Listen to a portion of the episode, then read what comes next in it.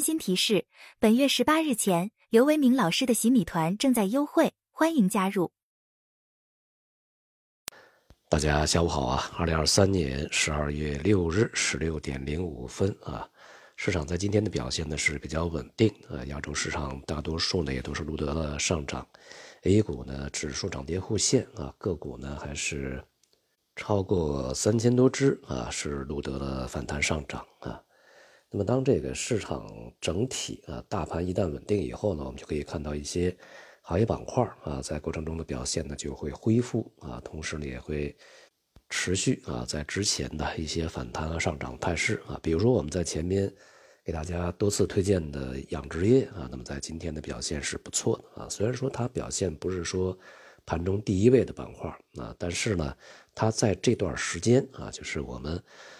不要单看这一个交易日啊去比较，把时间拉长一点看啊，这段时间它的表现一直是不错的啊。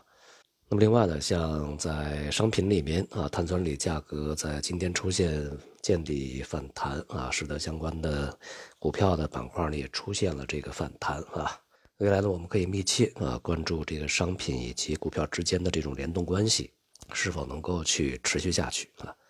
怎么来说啊？年底之前，大盘呢应该不会有特别大的这种变化了啊，也难以有非常强劲的这种升势。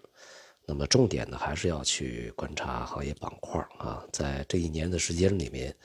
如果我们去回顾一下啊，它就是一些阶段性的结构性的机会，这种状态呢，恐怕还会延续不短的时间啊。外围方面呢，市场啊，现在不仅已经充分消化了五月份美联储将降息啊，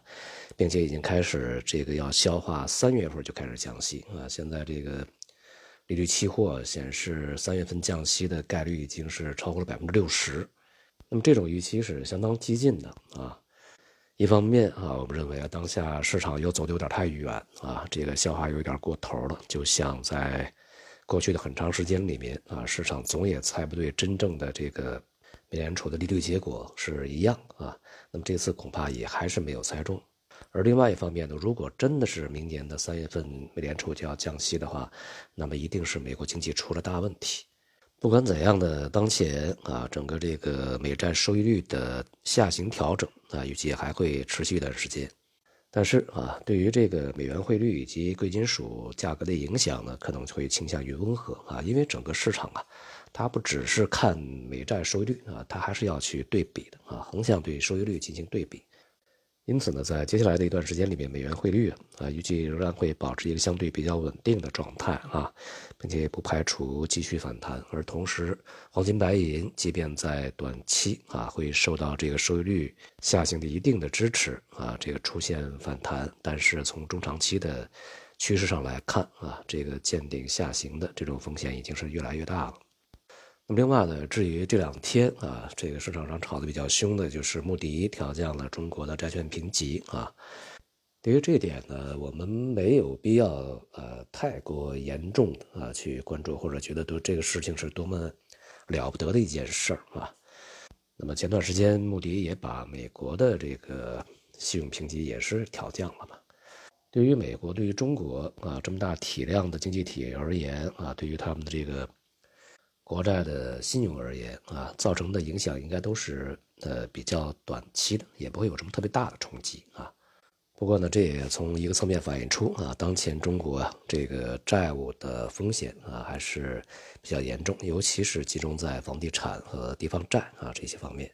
那么经过这几年的处置呢，目前啊仍然没有能够去完全解决啊。恐怕呢还是需要一个时间和过程啊，因此它会对经济也好，对市场也好，都会带来压力啊，这个是显而易见的。不过到目前为止呢，由于啊这个管理呃层以及监管层对这些事情都已经比较明白啊，并且呢比较重视，所以说最终形成呃非常巨大的系统性风险的可能性，目前看起来啊还不是非常高，所以呢也没有必要啊觉得惊慌失措。二零二三年呢，还有十几个交易日就过去了啊！我们在接下来呢，会对二零二三年整个经济以及市场走势以及我们的策略实施啊进行一下回顾，同时呢，也会对未来啊二零二四年的宏观经济、金融市场啊进行一定的展望。那么也希望大家到时候关注啊。好，今天就到这里，谢谢大家。